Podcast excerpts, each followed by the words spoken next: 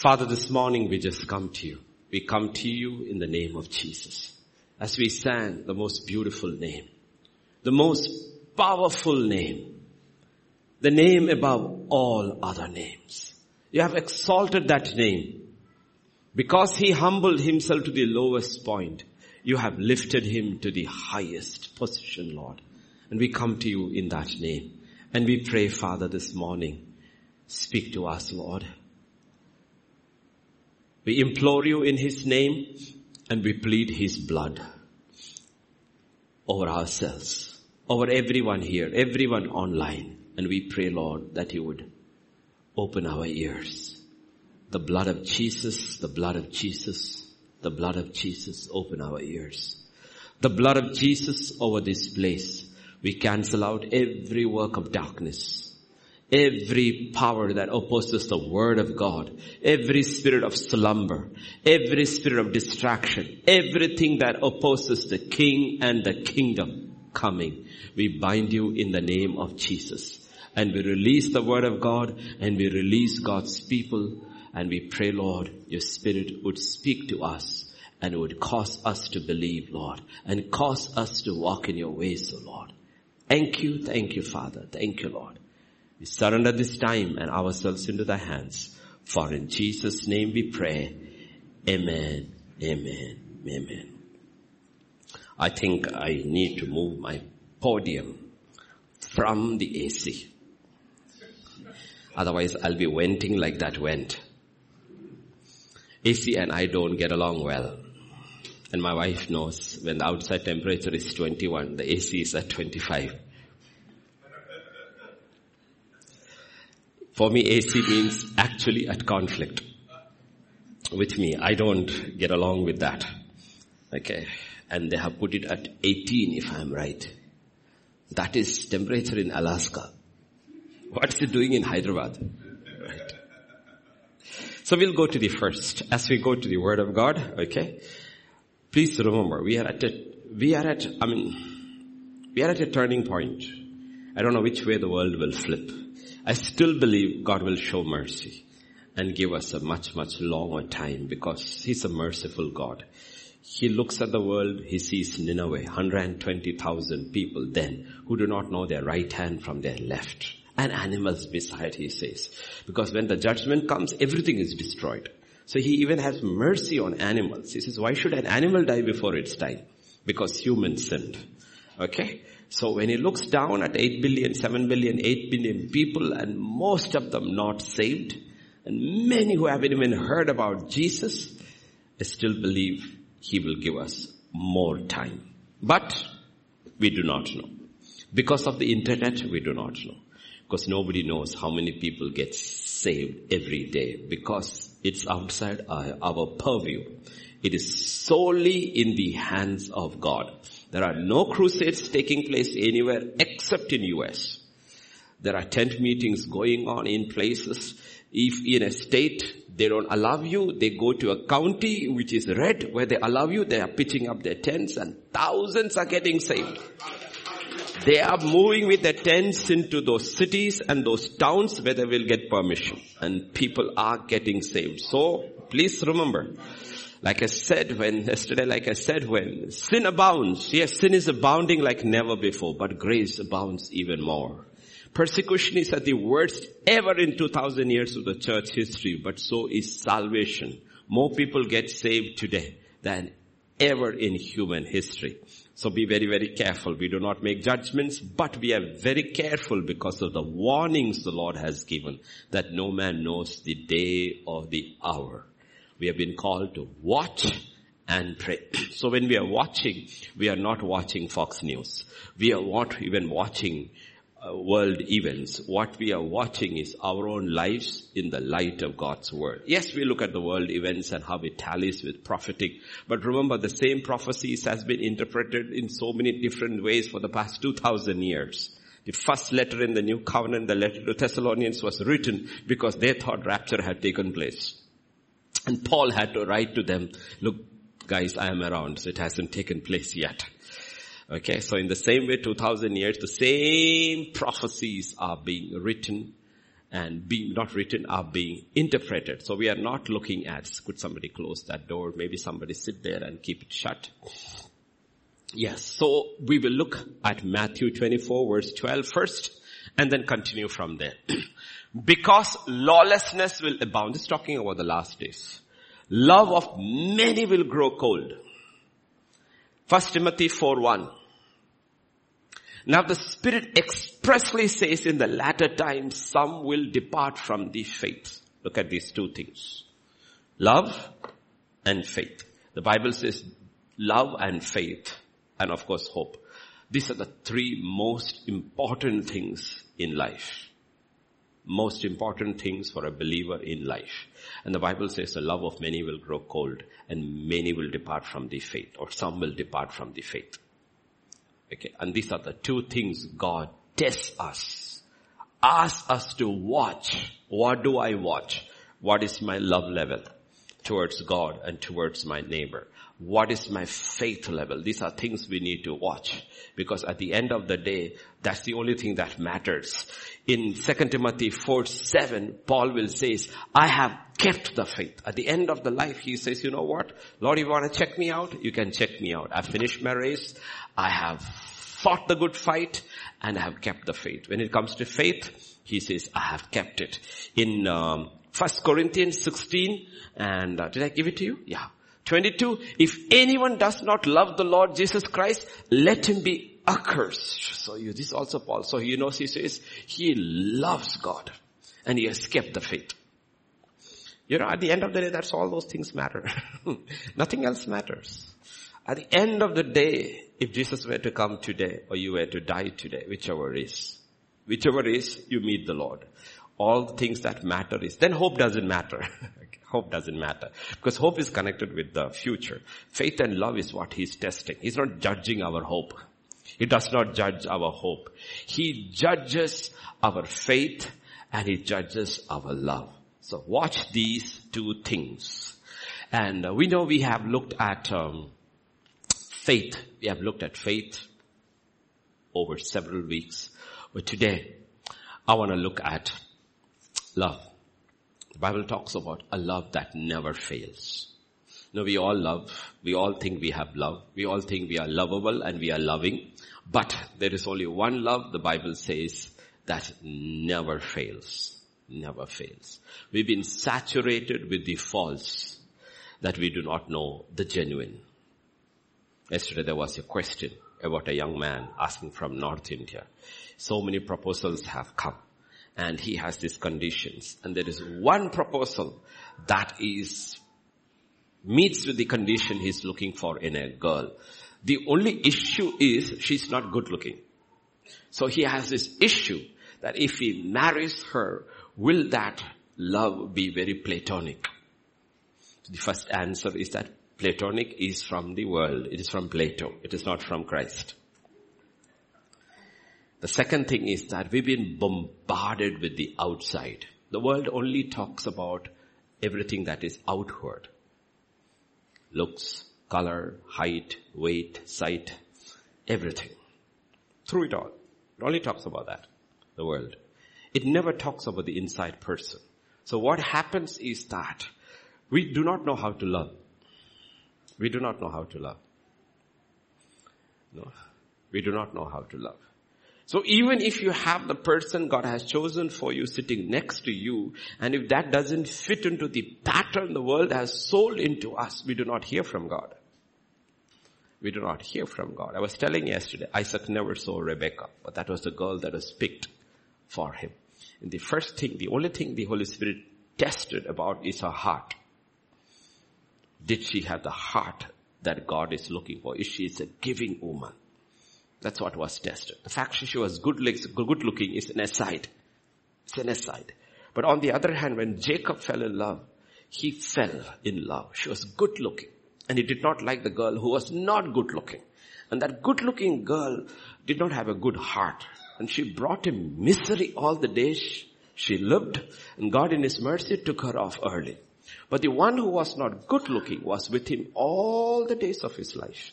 And ultimately she was she did not get him in life, but she got him in death. They were buried together while Rachel was buried separately. So get these pictures. Get these pictures. Okay. And men and women get these pictures. The problem with men is that modern women, they also have this picture. So even when they get a Christian girl, they want her to look like the world. I've heard women say, my husband likes me dressed this way. The same thing also about girls. Guy may be very conservative. Simple guy. The minute you are married, you take him shopping. And change his outer appearance to fit into the image. Okay, I married you. Now I am going to change you. Be very careful about these things. Ultimately, it will destroy your marriage because you were. I was telling yesterday, ask any married person sitting over here, men or women, ask any of them.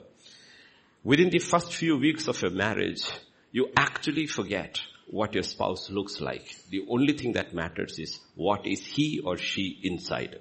And if the person inside is not beautiful and kind and calm and firm and righteous. It doesn't matter how great he looks outside. He's just a shopping item. You take him out or you take her out and the world says, wow, you got a pretty girl or a handsome husband. You only live on compliments, but you don't live life. So get these pictures very, very clearly because sometimes the greatest deception is within the church. Because the people in the world cannot be deceived because they are already deceived. But people within the church get deceived. That's why we need to get these pictures very, very, very right. Okay. So even if you're good looking, and somebody says you're good looking, praise God. But work on your heart. Work on your heart. Okay, because next month I'm doing a seminar for another country on Zoom, and they want two days on uh, marriage. You won't understand, it's in another language. Okay, so there are pictures in the Bible. There are pictures in the Bible. If you turn with me to Ephesians chapter 5 verse 31 and 32, it says, For this reason, a man should leave his father and mother and be joined to his wife, and the two shall become one flesh. This is a great mystery, but I speak concerning Christ and the church. Now I'm not talking about marriage today, okay? I'm not talking about, so don't get excited. I'm not talking about marriage today. I shall talk about love today. The love that does not fail. But you see, even when he's talking about marriage, everything that is there in the Bible, it is about Christ and the church. It's about Christ and the church. So when you're looking at a marriage, remember, the marriage on earth is a picture of the relationship of Christ and his bride. Christ and his bride. And one of the things is that people are dissatisfied in their marriages because they know this is not real. There is something that is real and it seems my marriage does not seem to be fitting into that picture. Because you know what? There is a picture, there is a true picture. That is Christ. And that's why the Bible does not speak to you anything about how Christ looks. When he walked on earth. Do you know how he looked? Do you know how tall he was? Do you know the color of his hair or his eyes? Don't look at the Jesus movie. Hmm. Do you know anything about him? But do you really know the person? Yes. You know the person. He was the kindest and the toughest, both man who ever walked on earth. He was patient, he was long suffering, he loves the church unconditionally. He goes all the way for his bride. You look at the person, don't get your picture from Hollywood movies. We don't know what he looks like. We don't know what he looks like, but we know what his heart looks like. And that's what God is talking about. So these pictures are there. So when the Bible talks about marriages, when the Bible talks about a woman, about a woman in the Bible, okay? This woman and these men are all pictures or types of Christ or the church, what the church should be. So we are not studying characters. We are looking into that, the Spirit of Christ, how He worked in people and we get a picture of the character. Because the, the issue is that in the last days, everything will be aimed at the believer's faith and his love. Because if our faith can be shaken and our love for God can be shaken, everything can be shaken. You will get worn out. Right? Alistair MacLean, if I'm right, wrote a novel called Night Without End. And sometimes days are like that. Right? Days are like that. In Acts chapter 27 and verse 20, when they were caught there for weeks and floating in the ocean. Remember, it has no motor, it is sails and sails are dependent upon wind and there is no wind. They're just floating in the ocean, going nowhere. Going nowhere. I mean, for those people who have gone there, seen the ocean, gone in the ocean, no, I don't like the ocean. The, ocean is the desert with water. Everywhere you look, it is the same. And it's endless. And that's where they are. Now neither the sun nor the stars appeared for many days. No small tempest beat on us. All hope that we would be saved was finally given up. And sometimes life feels like that. It's a grind. Nothing seems to be changing. Morning wakes up, it's the same day. No. Tuesday is the same day. Wednesday, nothing seems to be happening in your life. Nothing seems to be changing. The problems are the same. The agony is the same. Nothing seems to be changing. And you know, and when things like that happen for the believer to hang on to your faith, hang on to your faith, hang on to your love for God. And I think about Richard Wurmbrand and all. First time I think it was eight years in solitary confinement in a prison. The second time we released, arrested again within a few months, put again for six years, 14 years. Day without end, night without end, comes out stronger and kinder, more loving and more passionate for God and man than ever more. How did they survive? So there is something that is genuine. That it does not matter. There is neither sun nor stars. That's how they lived. They were in solitary. They never saw the sun. They never saw the stars. Sometimes they did not know whether it was day or night. Day or night. Okay. And yet they managed to pass the gospel across because in these cells, they started teaching the person on the other cell language through knocks and then gave the gospel and hope across with your knuckles, passing the gospel with your knuckles even though you cannot speak. Because the gospel of God cannot be stopped. You can stop it if you want, but it is never stopped. Wars cannot stop it. Dispensations cannot stop it. Governments cannot stop it because the gospel is the power of God unto salvation, both for the Jew and for the Greeks. So please remember, days will go like this. It will get grinding. If there, we know how the lockdown was, but God was there with us. You know why? Because that was the Sunday where Jivan Jyoti needed this hall. So we had to move to that uh, hall in Secunderabad, Has Hall in, uh, in Secunderabad. So we had to move all our equipment there. And Sammy thought, I will take it to the office because service is over and bring it back in the week. But Monday, lockdown began. So we were in the church office with all the requirements and for the next six months without fail, one year now, day and night we could preach. Because we were shut in there, we had the equipment there and we decided we are going to preach. We didn't go, Pastor Vijay and I, Dr. Richard, Sammy and Peter, uh, we were there for how many days it was? 65 days we didn't go. We didn't go anywhere. We stayed there and we preached. And in this one year, we have reached more people in more nations than all our years put together. All the years put together. The number of people we could reach out, the number of pastors, the number of churches. You have to see the letters I get. That people in the world, in US, cannot believe that there is a church in India that ministers seven days a week.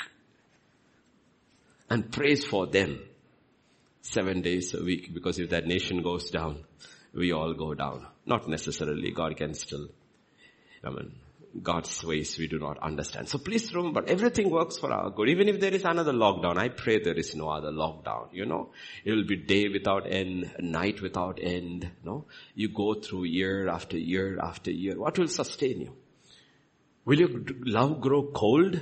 As wickedness is increasing, evil is increasing, lawlessness is increasing, there's absolute confusion in the world, total confusion in the world. Will your love grow stronger? Will your faith grow stronger? Is a question God asks. So I want to look at, we looked at this person many years ago. but we will look at her once again. Yesterday we were looking at an unnamed woman, a Shunammite woman. Alright? It's a picture of a church or a parent, father or a mother who refuses to give up. And she gets her child back. A child that had died. She pursues after the prophetic. She clings to the prophet's feet, causes him to come after her, and she gets her son back. That was the Shunammite woman. Listen to that. If you didn't do it, didn't listen, it was there yesterday. Today we will look at a woman. If there is one woman about whom the Bible, not the Bible talks about, where it says love never fails. If it could fit to one person other than Jesus Christ, it should be this woman. It's a love that moves the heart of the King and the heart of God. And you know what? Only one line is mentioned about what she did. Only one line. Only one line about her, what she did, which moved God's heart, moved the king, moved the nation. One line. Just one line. But what a line about her. Okay, so let me give you the background. The background is Joshua and Israel has entered into the promised land.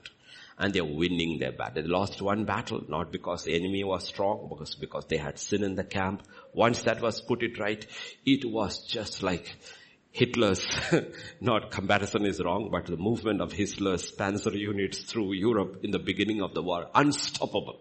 Or like Napoleon's army, unstoppable. Nobody could stop the Israelites.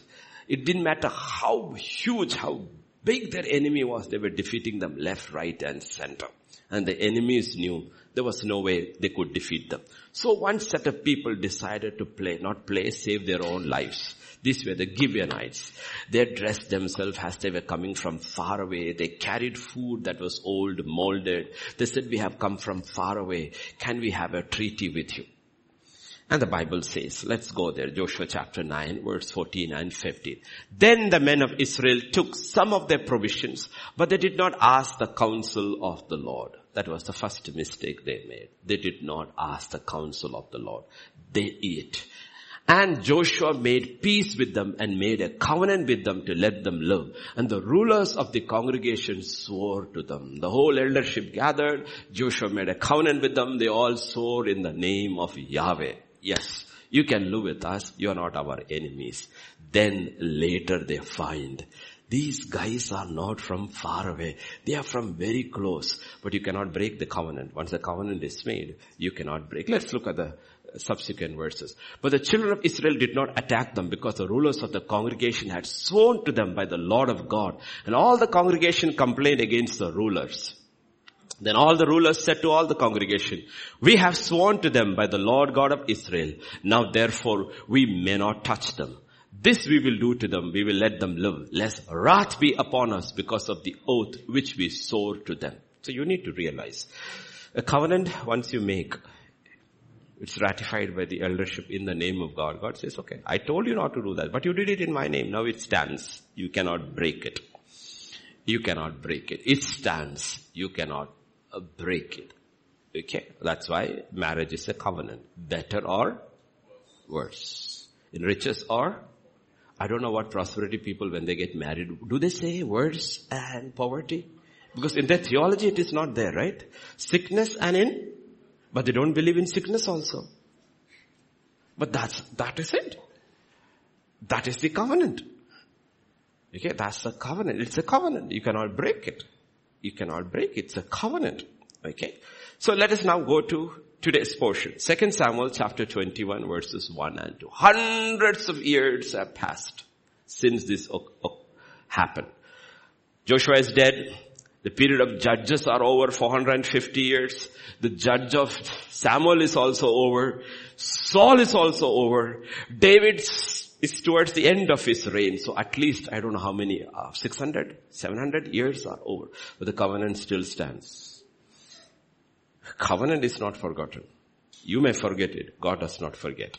Now there was a famine in the days of David for three years. Year after year. And David inquired of the Lord and the Lord answered, it is because of Saul and his bloodthirsty house, because he killed the Gibeonites. So the king called the Gibeonites and spoke to them. Now the Gibeonites were not the children of Israel, but one of the remnant of the Amorites. The children of Israel had sworn protection to them, but Saul had sought to kill them in his zeal for the children of Israel and Judah. This is what we call religious zeal, not spiritual. Not in religious zeal, we will, we will do stupid things. Zeal of a religious man. Okay? You know what? He break the, broke the covenant. And he killed many given Gibeonites. And now the sin is visiting them. Saul is dead. David is ruling. Now you should, why should it happen? Isn't David a good king? God says it doesn't work like that. It doesn't work like that. So principle, first principle for today. Okay? Note it. God keeps a record of unconfessed, unrepented sins, which you do after you are born again. When you're born again, all your past sin. Yes, young men who are sitting there are nicely nodding off. That's why I ask you to bring your diary and your pen so that you don't sleep. Shouldn't be sitting there like tourists.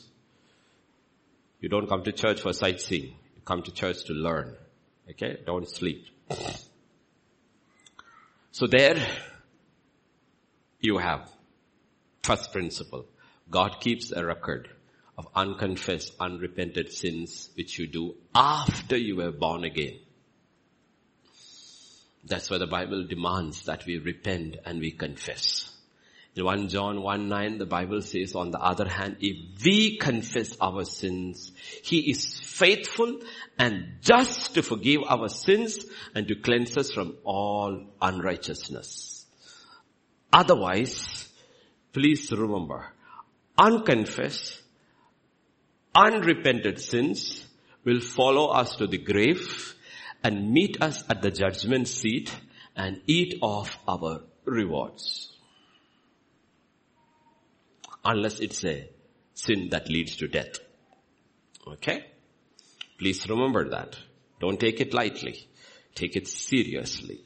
How many years have passed after the oath was made? 700, 800, doesn't matter. It still stands. And when it is broken, the consequences follow. The only way out is you repent, you confess, and if the restitution has to be made, make restitution, and it is. Unconfessed sins are uncovered. Confessed sins are covered. Remember that. The blood of Jesus does not cover sins that are not confessed. We are not talking about salvation here. When you come to salvation, when you repent, when you believe in the Lord, you have an absolutely new beginning. All things have passed away. We are talking about post-salvation. That's our race. We are in the race. And our, all our problems are post-salvation. Okay? So please remember, the solution, please understand, human nature does not change. Understand that. The solution, the Gibeonites, David decided, okay? Human nature does not change. Please remember that. That's why we are called to die to ourselves, not try to improve the old man. The old man cannot be improved. He is like his old father, the devil. He's a thief, he's a deceiver, he's a slanderer, he's a murderer, he's all that. It does not change. So you look at what they say the solution is. Therefore say, David said to the Gibeonites, what shall I do for you? And with what shall I make atonement that you may bless the inheritance of the Lord? The Gibeonites said to him, we will have no silver or gold from Saul or from his house, nor shall you kill any man in Israel for us. So he said, whatever you say, I will do for you. You see, they're very smart. They will say, oh no, no, we don't want gold or silver. Nor do you, we want you to kill any man in Israel. We do not want you to kill uh, any man in Israel. So he said, whatever you say, I will do for you. What does he say? Then they answered the king, as for the man who consumed us and plotted against us that we should be destroyed from the remaining in any of the territories of Israel, let seven men of his descendants be delivered to us and we will hang them before the Lord in Gibeah of Saul and whom the Lord chose. And the king said, I will give them. They first caused him to swear, whatever you say, I will do. This is the Gibeonites. They will same thing. 700 years have passed, 800 years have passed. The nature has, they're still deceivers. They're still deceivers. Need to realize our old never nature. So don't go and think I can polish my old nature and will become a better person. God doesn't do that. He doesn't reform the old man. He puts to death the old man. He has given birth to a new man. That is what salvation is. Religion just polishes the old man.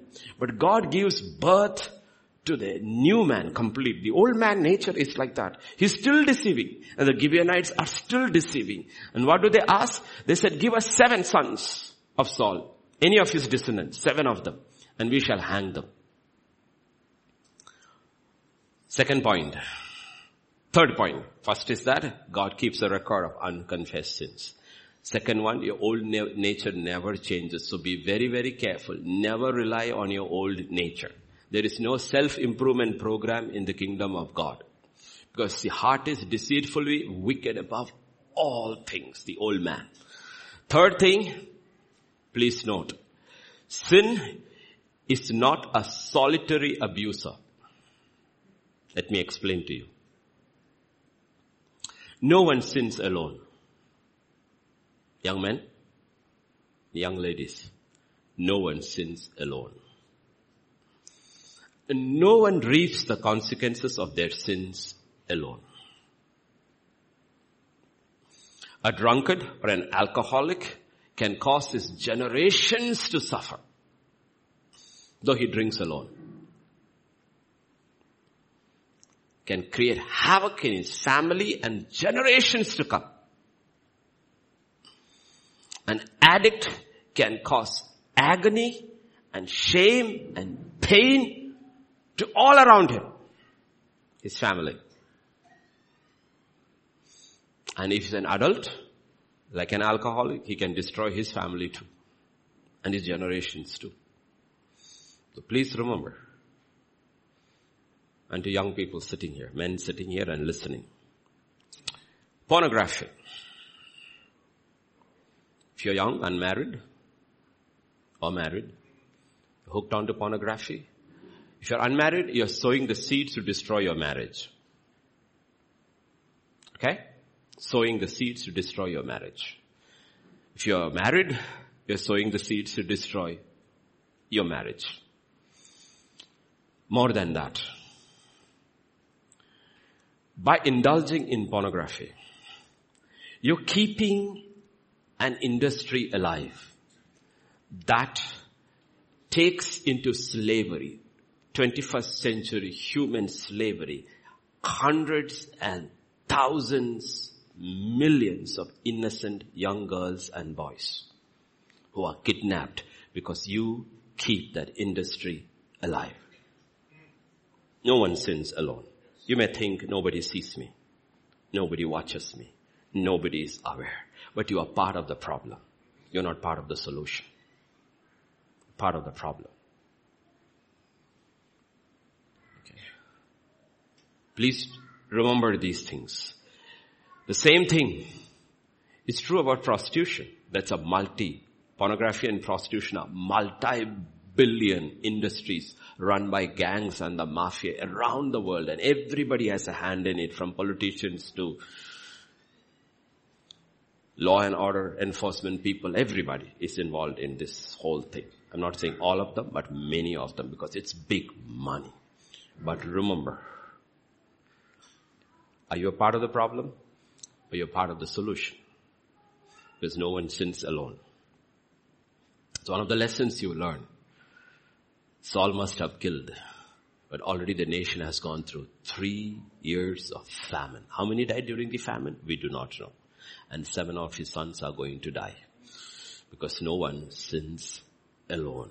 Keep these things in mind. These are serious things. You know, we all have sinned in so many different ways. And we thought it didn't affect anybody. It affected so many people.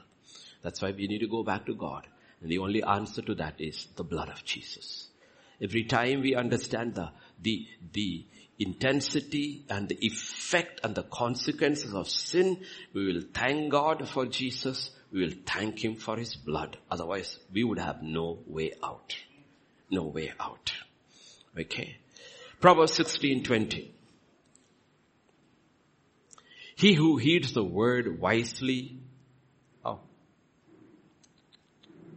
Okay. Let's leave that aside. Think I got it wrong. Okay.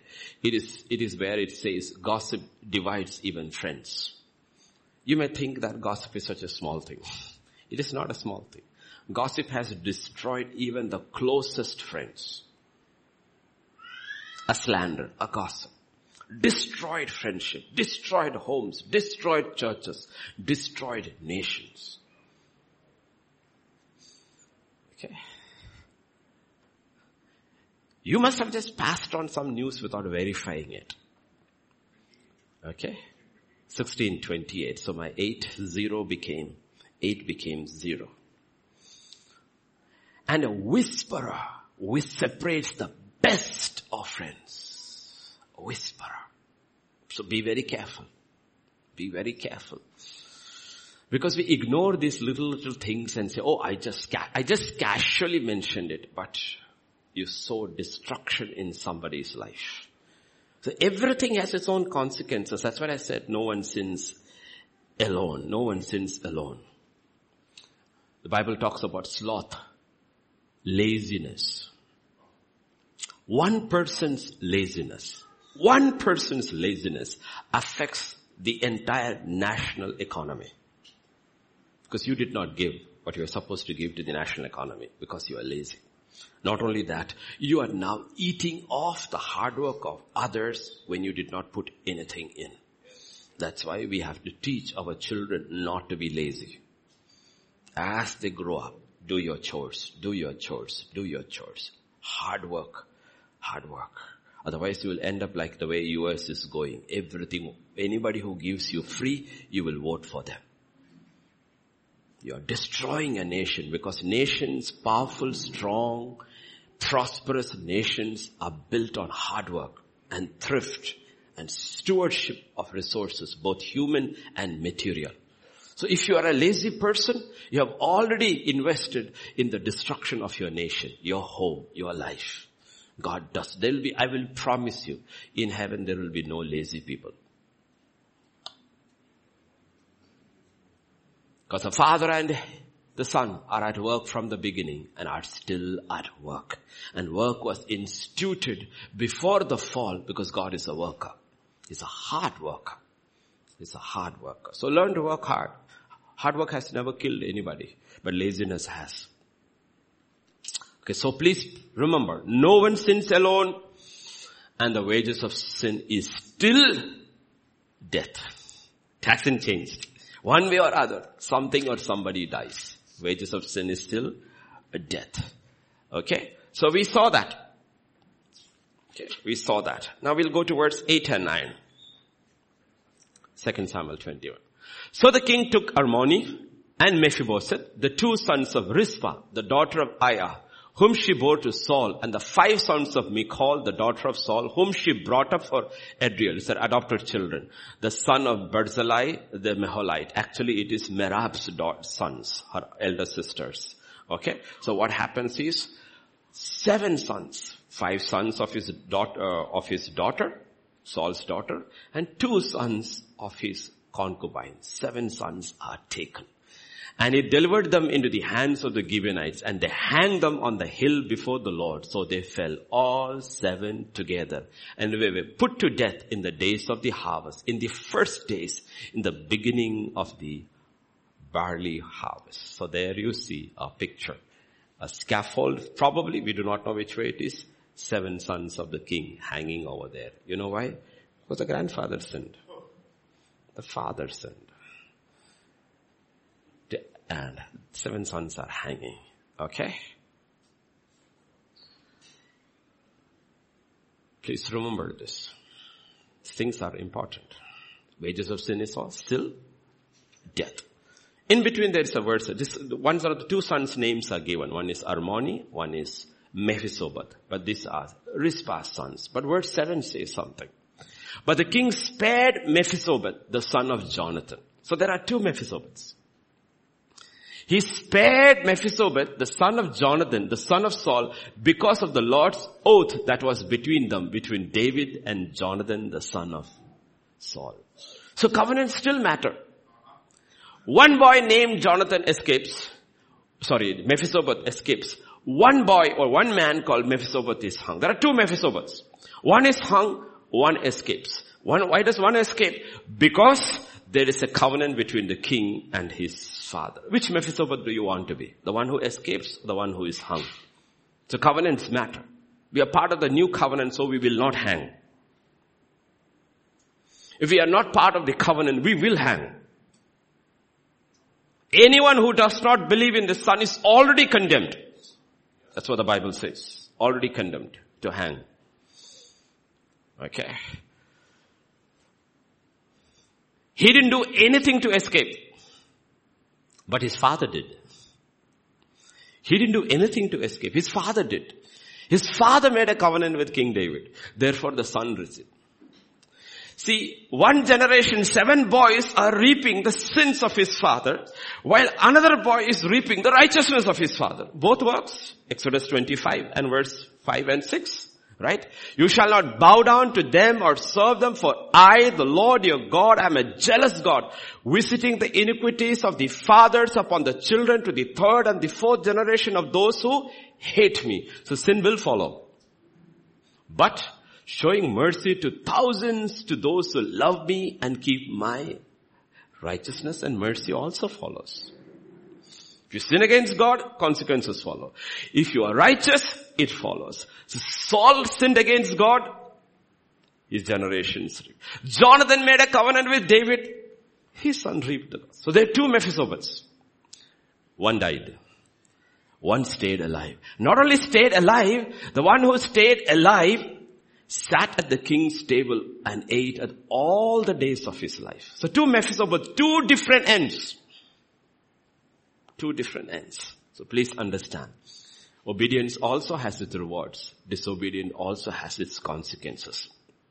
So in these gory scenes, seven sons of the royal family, the first royal family of Israel, they are hanging. Think about the crowds that came. There is anger and there is also jubilation. All of Gibeonites are rejoicing. Oh, Saul's household had killed so many of us. Now we got our revenge. Seven of his best are hanging over there. So jubilation. The tribe of Benjamin must have been feeling bad. These seven are our boys. Okay. There is crowds, grief, jubilation. Okay. All kinds of mixed emotions. And into this picture comes a woman. Only one line. Verse 10. Now Rizpah, the daughter of Aiah, took sackcloth and spread it for herself on the rock from the beginning of the harvest until the late rains poured down from on them from heaven. And she did not allow the birds of the air to rest on them by day, nor the beasts of the field by night. One mother comes into the picture. And one line sums up everything Paul was trying to tell us in 1 Corinthians. Love 13 verse 4 onwards. Love suffers long and is kind. Love does not envy. Love does not parade itself. Love is not puffed up. Can we have subsequent? Okay. It does not behave rudely. It does not seek its own. It is not provoked. It thinks no evil. Yeah. Six, seven, eight. Does not rejoice in iniquity, but rejoices in the truth. Bears all things. Believes all things. Hopes all things endures all things and 8 will say love never fails. So let's go back to verse 10. There she is the mother. Okay. And she's a concubine. Okay. It says she sat there on the rock from the beginning of the harvest until the late rains poured on them from heaven. And she did not allow the birds of the air to rest on them by day, nor the beasts of the field by night. Day and night. When were they hung? When were they hung? Verse 9 tells us when. Beginning of the harvest barley. When was the bodies finally taken out? After. You know, it's six months. It's six months. Roughly six months, five to six months. She sat there. Daytime, the vultures are coming. And she's sitting there. She will not allow. a bird to land upon, two of her children, and five of her nephews. You don't see Michal there. You don't see Merab there. You don't see anybody there. One mother taking care of two of her sons and five of the other boys' bodies. Children are dead. It is sitting there. Day and night. The birds by the night, the animals by, sorry, birds by day, the animals by night. Animals come. Animals come. You have to read accounts. An animal dies in the desert or a camel falls off and dies. Within 24 hours, nothing is left. Only bones are left. They have picked them clean. Nothing is left. Vultures come. The animals come. Everything is gone. Everything is gone. All you live is left is their bones. But you know what? Not on my watch says Rizpah. Day and night. You have to, we have to imagine those scenes. How did she survive? No. First people must have thought she's crazy. And then people must have felt sorry. They must have dropped food for her. But she's not going. She's not going for a haircut. She's not going for a pedicure. She is sitting there and she's living there. And she knows the times of the day when neither the bird or the animal will come and she takes power naps. She takes power naps and she's awake day and night. Centuries ago, over a thousand years earlier, her forefather, the father of faith, Abraham, when the covenant was being ratified between him and God, had sat over watching the remains of sacrificial animals and he had shooed off the birds, but then he fell asleep. But here is his progeny in the promised land, watching over the bodies of her sons day and night without falling asleep, without allowing anything to touch. That is Rizpah. In Corinthians 13 and verse 4 says, love suffers long. Love suffers long. Six months. We get tired over our children who are alive if they keep us awake for a few hours. We say our children don't give us sleep. I'm so tired. I'm so worn out. These are not children who are alive who will give you a future. These are children who are dead. Children who are dead. They're never going to come back, but they're still dead. Even though they are dead, they're still children. That's what the Bible says. Love suffers long. Six months, day and night. She must have looked like a mad woman at the end of those six months. It suffers long. You know, that's why I said there are people in the Bible who will give new covenant people a run for their money. People who complain. My wife is like that. My husband is like that. My children is like that. You know what? This woman has no hope. The husband is dead. Her sons have been taken off. She has nobody. And her sons are hanging there in front of them, of her. She has no, she cannot invest in their future, but she's fighting for their honor. She's fighting for their honor. You know, my sons, their bodies are not going to be eaten. She does not have the power to take their bodies down because they have been hung by the command of the king. She does not have the authority to give them a burial because they have to hang there all the days until the king decides. The king has hung them and he has forgotten them. But she hasn't forgotten them. So she can do, can do nothing. She just has to sit there and watch the bodies rot, the bodies stench, they just keep falling but she will not allow the birds to eat it, nor the animals to eat it. And there she sits on watch. Right? That's what she does. Verse 5 of Corinthians 13, it says, it thinks no evil. NIV will say, it keeps no record of wrongs. It keeps no record of wrongs. So it didn't matter to her what people said about them. People will say, ha, they deserve to die. Because we remember these boys also were there with King Saul when he was killing the Gibeonites. You deserve eye for an eye, a tooth for a tooth. You need. Your father did this to us. You all deserve to die. Your hands also. But you know what? Love keeps no record of wrongs. It thinks no evil. These are my sons. I couldn't save them from dying. but I will keep fighting for their honor. Susan, Naomi, and Nathan are fighting for the honor of their dead father. Hats off to them. I admire them. Rebizak's three children. Fighting for the honor of a dead father. And the wild animals have come out from the secular world and from within the church trying to malign a man who's dead, is dead and gone. He cannot vindicate himself. He cannot do anything. He has already finished his judgment. He's always stood before God. Yet here, while animals are trying to tear and these three children are trying to defend the honor of their father. People don't leave even dead people alone. Okay. Many years ago, John F. Kennedy was assassinated. The man who was supposedly assassinated was a man called Oswald. And he also was shot dead. We do not know whether he killed because all the CIA plots, you can never believe who killed who. Because the deep state has been working from those days.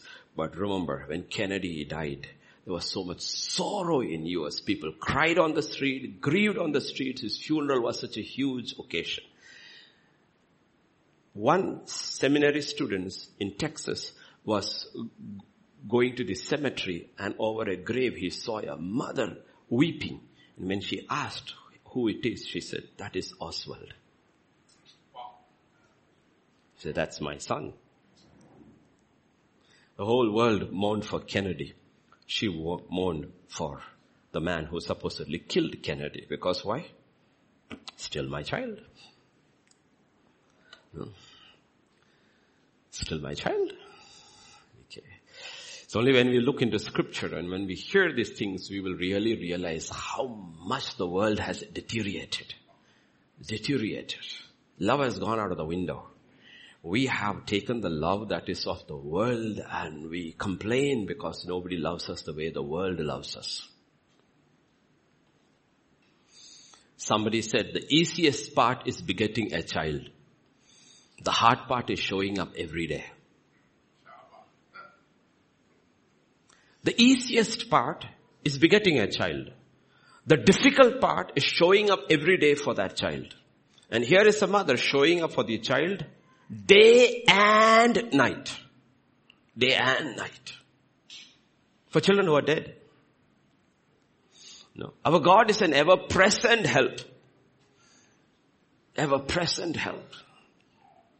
Now I know parents will show up day and night to invest in the career of their children. Career of the children. I understand that. It's a good thing. But you there are expectations in that too. If it was purely without expectations when the children don't end up anything and all, you won't complain. Because why is this woman so important? Because she's going to get nothing out of these children. Nothing out of the children. They are dead. Nothing. And no complaints. Okay. That's what the Bible says. Christ Jesus came and died for us when we were sinners when we were powerless and when we were enemies of God. I'm telling you honestly, go through the entire Bible. Where will you see the love of Christ on the cross better than in the life of Rizpah? She's mourning and watching over seven bodies who can give her nothing. Nothing. They're nothing. They're enemies of the state. They are powerless to save themselves. The world has declared they are sinners. But she says, I love them. And so did God enemies of the state, powerless people, enemies of my father. But Jesus says from the cross, I still love you. So the easiest part is begetting a child. The hard part is showing up every day. you see, this is the heart we need to ask from God. When we talk about love, what love are we talking about? The romantic love in the movies? The love that takes and never gives? The love will stop serving if it doesn't get what it, unrequited love, it says it stops, it's okay, it's over, it's finished. I'm not going to do anything for you anymore. Because you know, you didn't give me credit. That was not love. That was not love. In 1 Corinthians chapter 4 and verse 15, Apostle Paul, for though you might have 10,000 instructors in Christ, yet you do not have many fathers, for in Christ I have begotten you. You know what? He always saw himself as a father. as a parent. He grieved over them, prayed over them, wept over them as a father. In Galatians 4:19, he says, "My little children for whom I labor in birth again," he saw himself as their mother. That's why he was the greatest man. Jesus was both a father and a mother to us. You know, he never quits on us, and Paul never quit on him, on them. So there is Rizpah day and night. Two of our own and five of somebody else. Like I said, there is no Michal or Merab. you see, we talk about stretch forth, right? Sing, oh barren woman, right? Barren woman. In life, God gave her only two children, but in death, God gave her seven. God expanded her heart to love five she did not birth, to guard their honor like her own. While the barren woman Michal is nowhere to be seen. Let me ask you this question. Seven were hung. Seven were hung. Do you know the name of the other five? We only the name of two. Who's that? Armoni and Mephibosheth. You know why? Because a mother stood guard, their names are recorded in God's history. Otherwise the names would not have been there. You know why the other five names are not in God's history? Because a mother was absent. The mother was absent. She was not there. Two names we know. Seven people were hung. We only know the names of two people recorded there. You know why? Because that mother washed over the dead bodies of her two sons. But the mothers of the other five were missing. Missing. There are so many missing fathers and mothers who do not fight for the souls of their children. They invest in the destruction of their children. They are missing in action. They are not investing in their life, they're investing in their death, in their destruction. And that's what God is asking. It's a love that never fails. We'll always fight for what is right. And what is right in God's eyes is the honor of these children. My sons need a decent burial. And you know what? Until that happens, I'm going to watch over them. Rizpah. In palace politics, in the beginning she was just a pawn. Why? Because she was just a concubine. So not a wife, she was a concubine. King can pick anybody as his concubine. Alright? And concubine is not even recognized. Her children are not equal to the sons of the wives. But in this story, she becomes like Deborah, a warrior. Deborah is one line. I, Deborah, the mother, arose in Israel. 40,000 men without spear or shield. Village life had ceased in Israel and I, Deborah, a mother, arose. Seven boys hanging on the scaffold and I, Rizpah, a mother, arose. Who's a mother? In life she was a concubine, but in this battle she actually becomes regal. She is the queen, fighting for the honor of her children. This is the fundamental things which we have to learn in life. Because a lot of people ask, one of the questions I get regularly by mail or call or anything, Pastor, I want to know my purpose. The purpose is, do what you can do in your situation.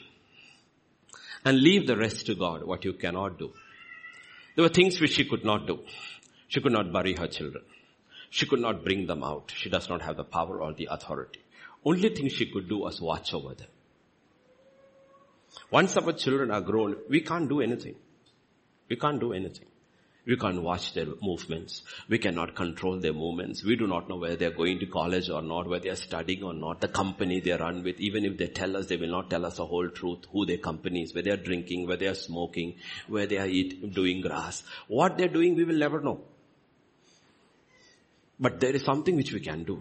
We can watch in our prayer closet over them day and night. In the eyes of the world, they are dead. But God says there is a love that watches over dead people too.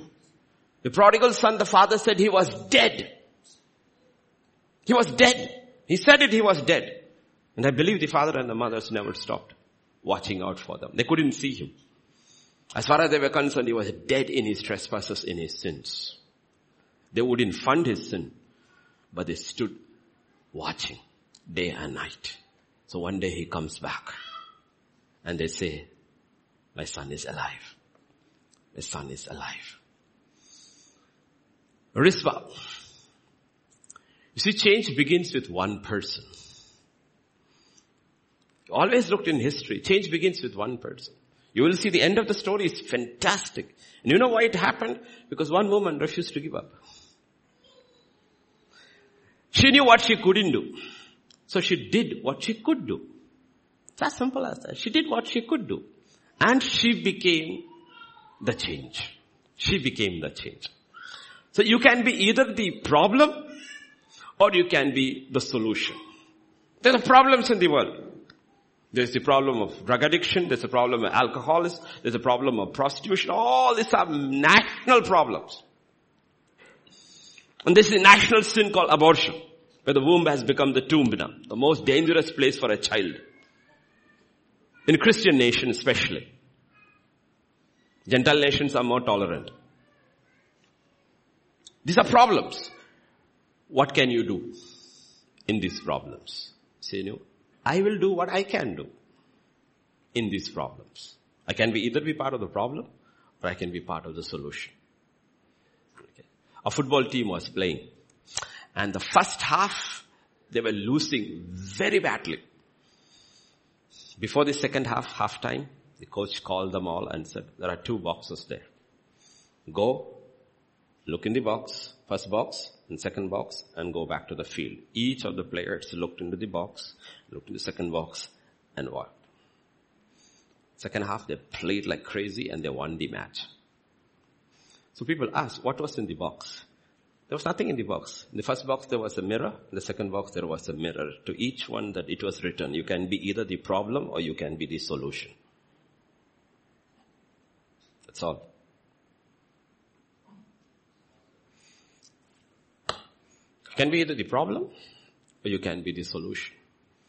The question is we are called to be part of the solution, not part of the problem. Part of the problem. Like I said, she could not save her sons from death. She could not bring their bodies down because of the king's command. But she was determined to do one thing that she could do. No bird or animal is going to defile the dead bodies of my boys. Okay. Verse 11.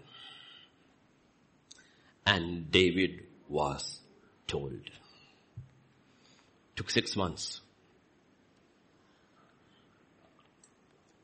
From Gibeah, the news to reach Jerusalem. And then from Jerusalem to reach the king's palace. From the king's palace to the king's ears. Things don't reach easily. King only hears what his counselors want him to hear. Kings don't hear everything. So kings has their own spies to bring reports to them because he doesn't trust his counselors. It took six months, five months, six months. And the scripture says, David was told what Rizpah, the daughter of Aiah, the concubine of Saul, had done. The report reached the king. Thank God he's a righteous king and his conscience was stricken. Conscience was stricken. Okay. So don't give up. Maybe five months, six months, 13, 10 years, 18 years, we don't know. Don't give up because it will one day reach our king's ear. It has already reached. But the time will come for the king to move on our behalf. People give up. That's why the Bible says love never fails. Love never fails. When you know something is right, when you know something is according to God's word, when you know something is true according to words God, don't give up. People fight for things which are wrong in God's eyes. They are very persistent in these things. But when it comes to things which are true in God's sight, they don't fight for it. That's why Jesus says about the the widow, persistent widow about prayer, how she went over and over to an unjust just. Finally he was so frustrated he gave her demand. And Jesus says when the son of man comes, will he find faith? What is he talking about? The faith that never gives up. So there's a faith that never gives up. More than that, there is a love that never gives up. Even where faith fails, faith fails. Faith is the substance of things hoped for, but in this case the children are dead. You're not hoping them for a resurrection here. So where faith stops, love still continues. That's what the Bible says in Song of Solomon. Love is as strong as death. But in New Covenant, love is stronger than death because love overcomes death also. Overcomes death also. So David heard. And verse 12 onwards. Then David went and took the bones of Saul and the bones of Jonathan his son from the men of Jabesh Gilead who had stolen them from the street of Bethshan where the Philistines had hung them up after the Philistines had struck down Saul in Gilboa. He brought up the bones of Saul and the bones of Jonathan, his son, from there. They gathered the bones of those who had been hanged. They buried the bones of Saul and Jonathan, his son, in the country of Benjamin in Zelah, in the tomb of Kish, his father. So they performed all the king commanded. And after that, God heeded the prayer for the land. Now what he did? Because this woman stood her ground, it is just not that the seven boys got a decent burial. David remembered Saul and Jonathan's bodies are still lying where it was buried years ago. Because of this thing, it had a cumulative effect. He sent soldiers to dig up all the bones of Saul's family. Saul and Jonathan, his sons, and the seven. Together they were all buried in the tomb of Saul's father Kish. You see, that's how movements begin. Movements begin because one person stood in the gap, in the breach and said, you know what? I cannot change everybody, but you know what? I will be the change. Every movement began that way, including India's freedom movement stood because one man called Mohandas Karamchand Gandhi decided, you know what? I will be the change. I will be that person. It became a national movement. Nelson Mandela became a national movement. Martin Luther um, King Jr., no? He became that person. And God says, you can be. Whatever, in your small, you don't have to be a national hero. You just will be the change in my own area. But for that, you need to have a faith that doesn't give up. And a love that does not give up. We quit so easily. We quit so easily. The sad thing is the church is full of quitters. Quit on things that are godly, that are eternal. And here is a wife or a mother who refused to quit. All the family of Saul, the royal, there was a royal funeral. A royal funeral. Okay. And David himself is there. He gave a royal command. Dig up everybody's bones. And bring, take to their father's grave and give them a royal funeral. You know why? Because a woman who had no worth when she was living, a concubine, stood her ground. And that's why I said this is a one line. It's a very important line. Very important line. We see, in the Bible we see great men. We talk about Joshua.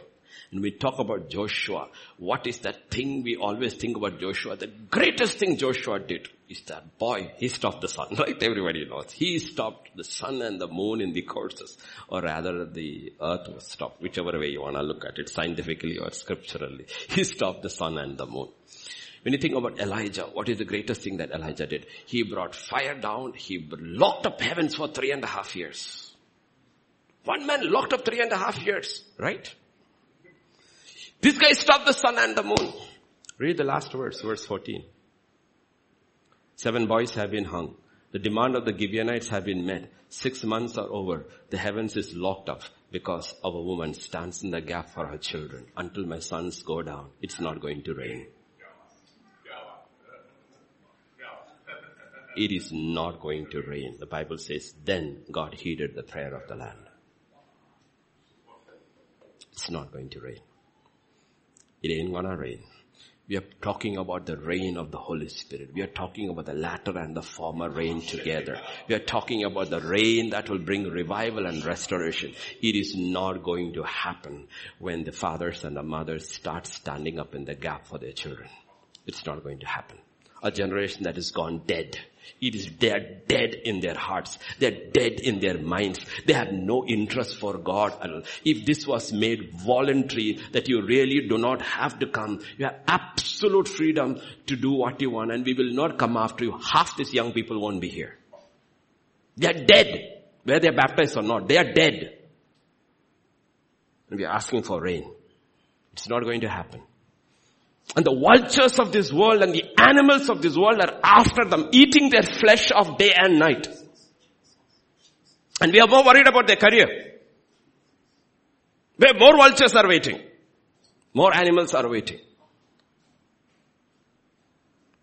We're hoping for them to get into one of these big companies where they will be made to work 16 hours a day for which they sniff dope so they can have energy to work even more because they will bring a fat salary. The kind of pressure these people put through. Living on caffeine pills. What we do to prostitute our own children. Because we want a name. And here is a mother standing day and night watching over the dead bodies of her children and locked up heavens. That's what God is talking about. Until my sons get a burial, this is gonna happen. Ain't gonna happen. We need to be very, very careful about what are we waiting for. We want rain to come. We want rain to come. We want God to follow. There are things which needs to be done. First remember, first thing we looked. Unconfessed sins are still uncovered. There will be famine in the land year after year after year after year after because we violated the covenant. And covenant still stands. It doesn't matter how many years ago the covenant was made. The old new covenant was made 2000 years ago between God and man through his son Jesus Christ. It still stands.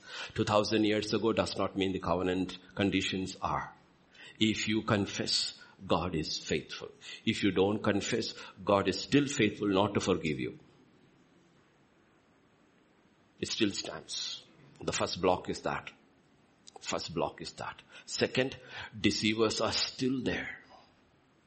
The old man is still deceitful. They will look in your face and say, I don't drink.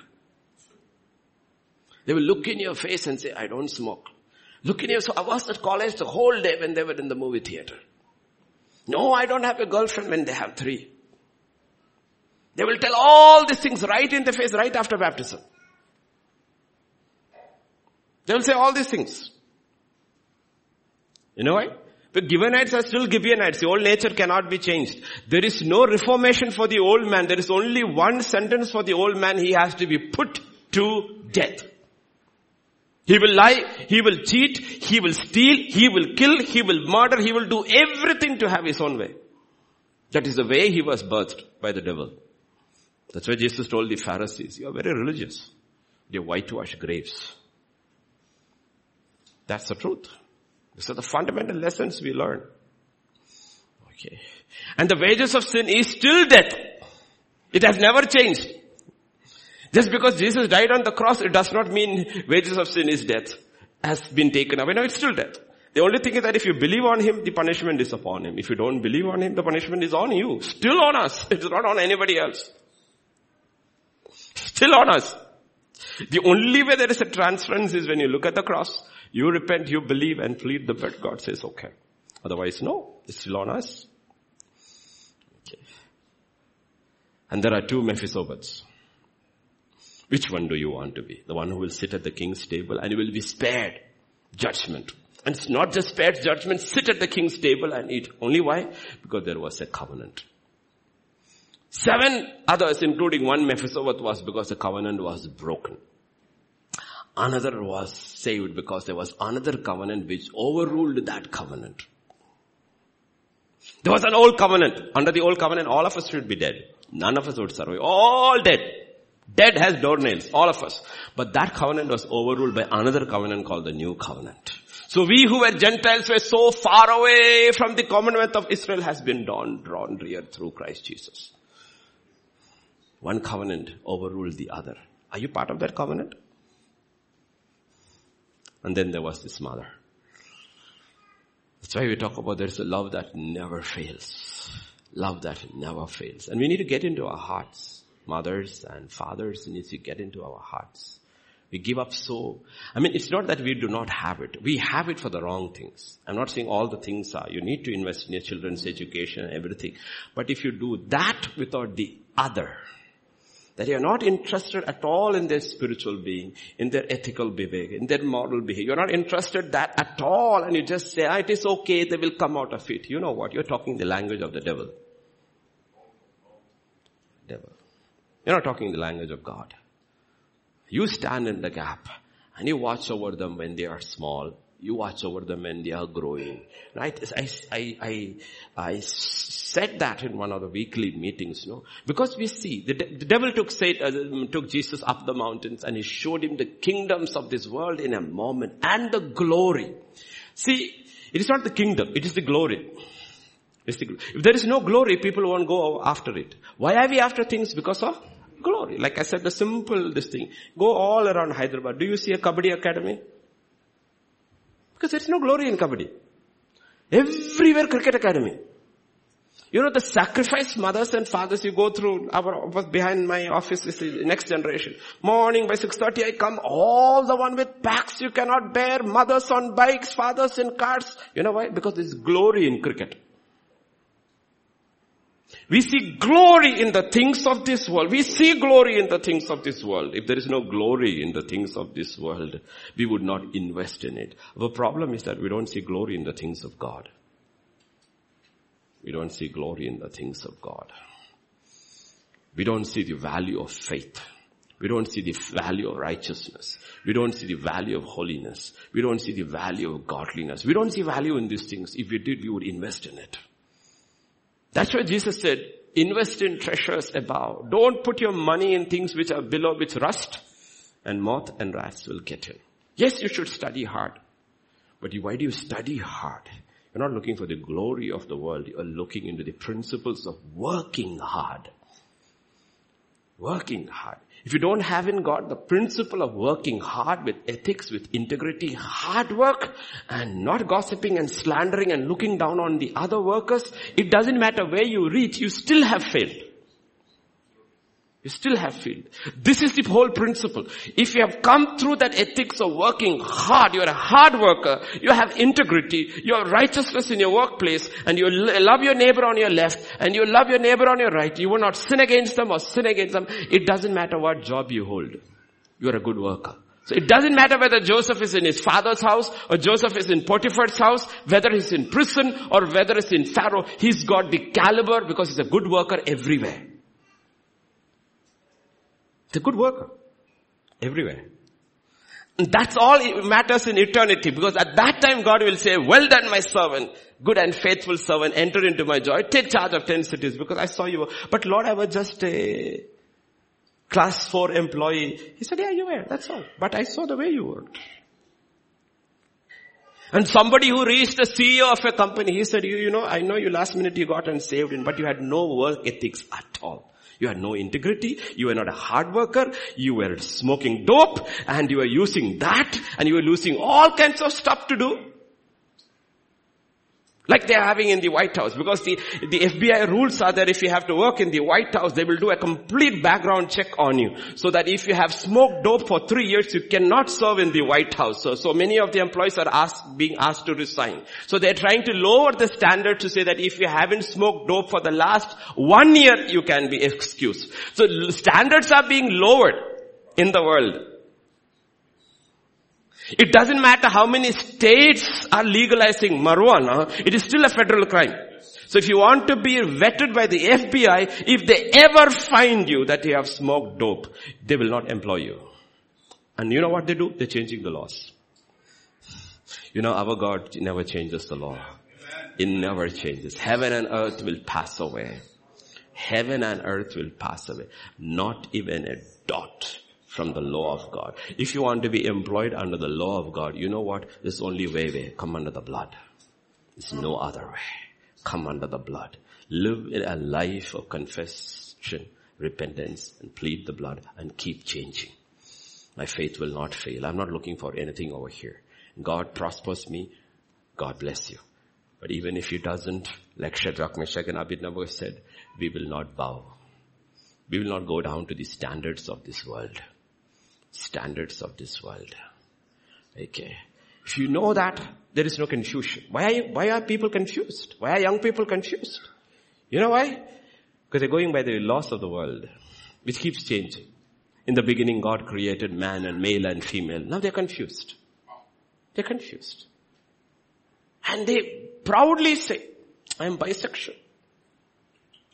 Proudly say. Because the big thing in the campuses to say that you're bisexual. I'm not sure about my gender. Something to be proud about as a Christian? Can you stand in a hostile campus? Because you're going to go into universities. Can you stand? It's coming in everywhere. Your companies, it's all over there. All the IT companies, it is there. Can you stand alone in those companies? You think the days of Joseph and Daniel are not. It's already here. Question is, can you stand alone? Today is Pride Celebration Day. You say, I'm not part of it. I'm sorry. I'm very proud of how God made me. I'm good with it. I am not mocking you or anything, but I have made it very clear. This is it. Will you be able to stand? You're not abusing them. No, you are not. You love them, but you're very clear. This is who I am. Do you have the conviction to stand for these things? Days are not going to be easy. Or if you are a parent, don't bank on your children. Don't bank on your children. They're all good, cute now. But one day, 10 years from now, your daughter may come home and say, Dad, I think I am male today. What are you going to do? Stop loving them? I don't believe in what you say, but I still love. Oh, Sammy, you put this off. Now that's why it is so hot. You didn't have to do what I didn't tell you to do. Come. I was wondering why suddenly this place has become hot. Yeah, thank you. Okay. I just moved a little back. Okay. I was wondering what happened. Suddenly temperature has gone. I thought I was heated up. Okay. Okay. Okay. Think about it. How will you handle I, I, I, I think about Pastor Ken Christmas. His son calls him up one day and said, Dad, I am gay. Next thing he says after another day, I have joined the gay community. He left everything and joined the gay community. Father never gave up. Parents never gave up. They cried, they wept, they never saw their son, but they stood. This is what we are. We do not buckle under pressure. But we prayed, prayed, prayed. Eight or nine years later, one day he called and said, Dad, I need you to pray over me. And he prayed over him. He was delivered. He came back. Completely changed. Full of the Holy Spirit. Never went back. But how many years? He watched over a dead body. Day and night. Without compromising. Without compromising. You know? That's what God is talking about. In the days Last days it will be lawless. When it becomes lawless, will your love grow cold? Will your love fail them? It's the question God is asking. Lawlessness is growing. God is looking for men and women who will stand up and says, you know what? I will stand. A simple lady called Rizpah can challenge any one of us, anywhere, anytime. Because we fight for our living children. she was fighting for her dead children. In Isaiah 49 verses 14 to 16, this is what God says. But Zion said, the Lord has forsaken me and my Lord has forgotten me. Can a woman forget her nursing child and not have compassion on the son of her womb? Surely they may forget, yet I will not forget you. See, I have inscribed you on the palms of my hand. Your walls are continually before me. We've been studying about walls in the book of Jeremiah. Do you know that it is He who's building our walls continually? Just even your mother may forget you. May forget. It is true. Mothers forget these days. Forget these days. Because like I said, men, women, Abortion is a national industry. It's a national sin and a national industry. Children are used to further your career.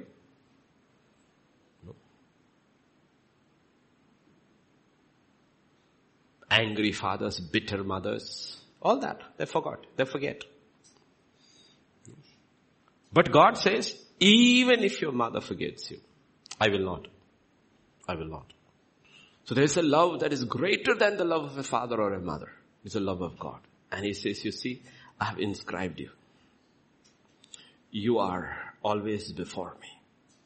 You know? That's what happened on the cross. Because 10 days from now, 12 days from now, it's Resurrection Sunday. Two Sundays from now is Resurrection Sunday. It's Good Friday. We're going through that season. What made God do all those things? Why did God have to come and die for us. Why is our faces continually before Him?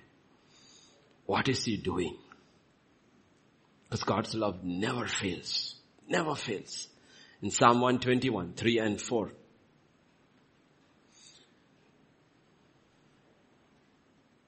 He will not allow your foot to be moved. He who sleeps you will not slumber. Behold, he who keeps Israel shall neither slumber nor sleep. Rizpah, poor thing must have slumbered.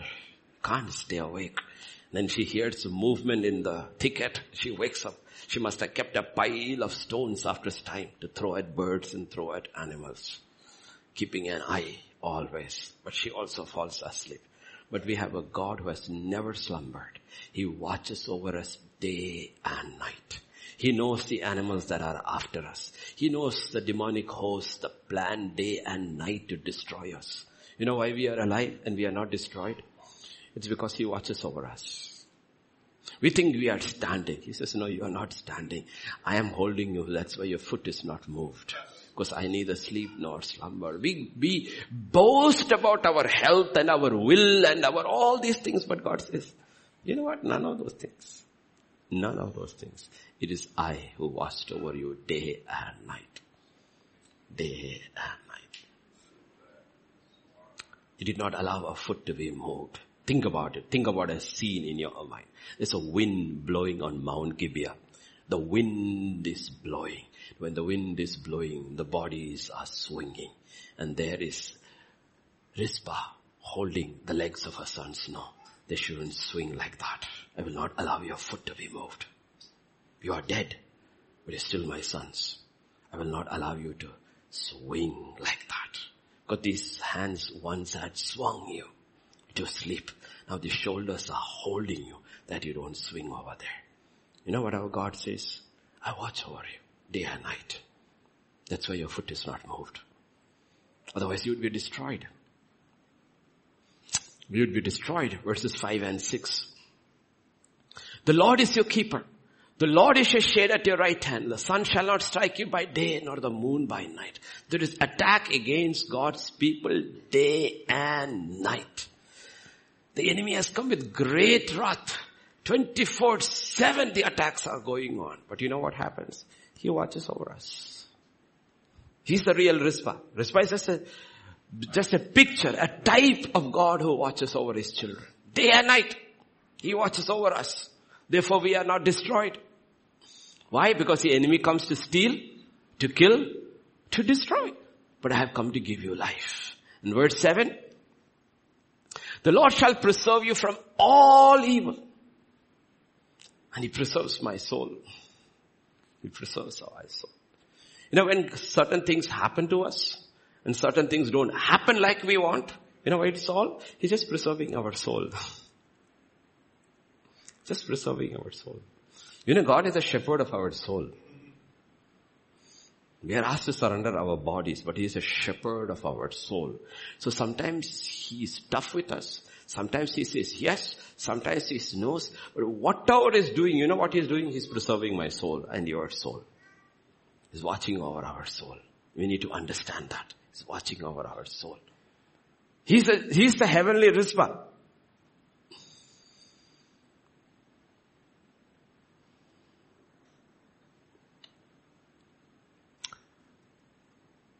On Gibeah, seven sons of Saul were hung on a hill at Gibeah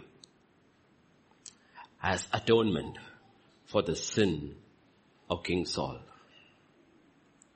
Seven sons were hung on a hill at Gibeah as an atonement for the sins of the house of Saul. But on Mount Calvary, the Son of God was hung as atonement for all our sins. all our sins. See, it was also for atonement. We all sinned. Mount Gibeah, Mount Calvary. On Mount Calvary, the son who hung was not the son of man, it was the son of God. He was not hung because he had sinned. We had sinned. He was hung there. And out of there our atonement comes. If you don't understand what happened on Calvary, our faith will fail us. If we don't understand what happened there, what caused God to do us, our love will fail us. Because the love of man won't do these things. To be the love of God in man. And David knew. David was the king who knew. In Psalm 27, verse 9 and 10. Because he was somebody who was rejected by father, who was rejected by his mother, he was rejected by his wife, and he was rejected by his children, and he was rejected by his people. Remember that. Why? Because parents also reject one child and receive another child. If the father is a carnal man, a worldly man, and one child is spiritual and the other child is worldly, he will go with the worldly. That is Isaac. Jacob is spiritual. Isaac has become carnal. He goes with Esau or a mother. So that is a rejection within the family. That the day Saul, uh, Samuel came to the house, David was not even called. The father ignored him. The mother didn't remind the father too. It was only after the seven were rejected they remembered the seventh fellow is there. But even when he was called there, they did not think he was good for nothing. Good for nothing. He was rejected by his father. He was rejected by his mother. Right? He was rejected by his wife. She's first, that's why. You know, Rizpah comes over there in that history of Israel too. Abner was asked by Ishbosheth, Saul's son who's ruling after David is only ruling over Hebron, over one tribe while he's ruling over the rest of Israel. And uh, he asked Abner, did you sleep with my father's concubine Rizpah? Abner is the commander of Israel's army. He said, how dare you say something like that? He says, you know what? I'm going to go over to David's house and hand you over. That is how the breakdown of Saul comes because Rizpah comes there too. The breaking down. You see, Rizpah comes there also in history. Rizpah comes in history. It's very interesting. Two pivotal points she comes in history. So David has been rejected by his father and mother. He has been rejected by Michal. Remember his first wife, the one who actually he loved. If he had, if Saul hadn't done that stupid thing with him, he probably would have only married her and stayed with her. But she rejected him and when Abner comes back and he says, I will come along with you, he says on one condition. I want Michal back. And she's already married to another man. And Abner goes, commands, and takes her and returns. But he knows what it is to be rejected by father, by mother, by wife. And his sons rejected him. They all turned against him. Right? His people rejected him. You know what rejection is? He's somebody who has been rejected. That's why he says, do not hide your face from me. Do not turn your servant away in anger. You have been my help. Do not leave me nor forsake me, O God of my salvation. When my father and my mother forsake me, then the Lord will take care of me. Okay. That's why God says, somebody who loves you more than a father or a mother or a spouse or a child can love you. It is God. So what happened on Gibeah? What happened on Calvary? Kind of similar. But in Gibeah, what is different? Rizpah had no power to save the life of her sons. In Calvary, God had the power to save the life of his sons and he refused for our sake.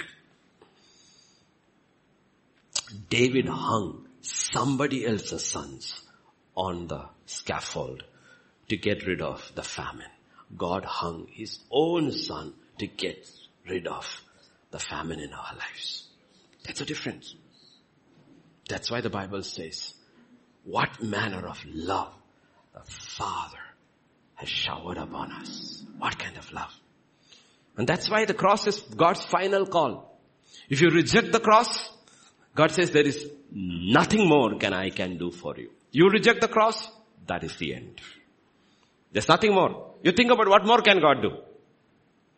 That's why it says if anyone who does not believe in the Son of God, in meaning in what He has done for you, does not believe in it, is already condemned. This is God's final complete effort. After the cross, there is nothing God will do. Nothing God will do. In other words, it's nothing God can do. Because if you don't respond to the cross, that means love did not fail. You rejected that love. That's a love that does not fail. Love that does not fails. So this season, come back to the cross. That's why we have a Christianity today that hates the cross, takes the cross away, does not want to preach about the cross, does not want to preach about the blood, does not want to preach about God's sacrifice. They have changed the nature of love, which is tolerant. Nature of love is it's very intolerant. That's why son had to die. It's very zealous. Very zealous. It does not. He died as our atonement. So this morning, let me have the worship team come up here. Let me see. Worship team come up over here.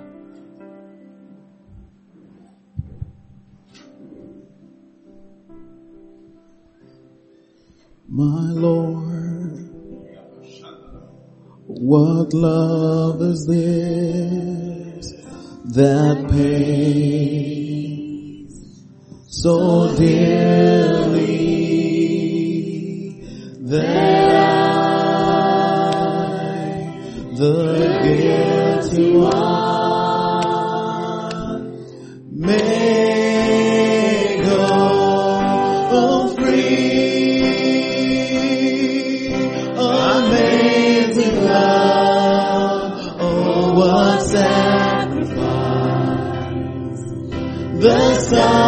of God given for me. My debt he paid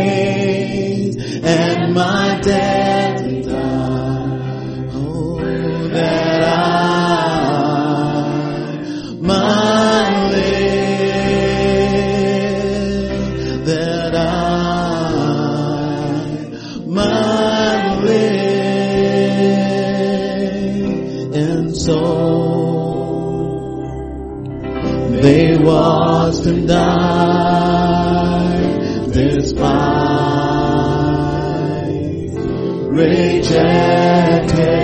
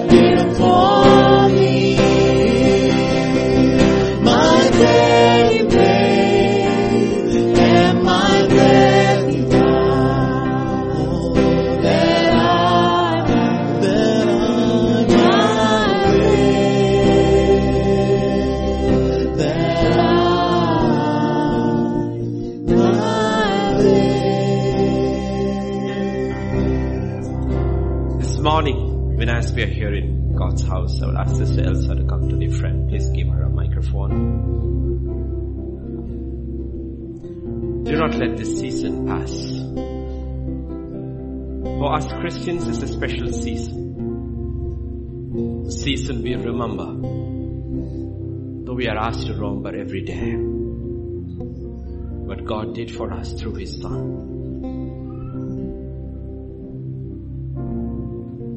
Rizpah refused to forsake her children who are hanging there. Two of her sons Armoni and Mephibosheth. Five other sons, when they were taken, they were rejected by their mothers. Probably they didn't want to share in that shame. But when they died, Rizpah became their mother too.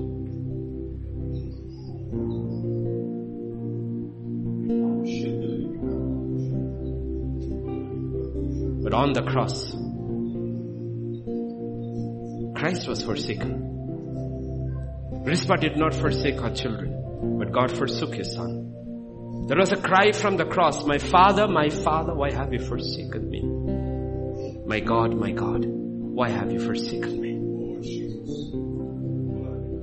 God forsook his son on the cross to receive us. Take a step towards the cross today. Take one step.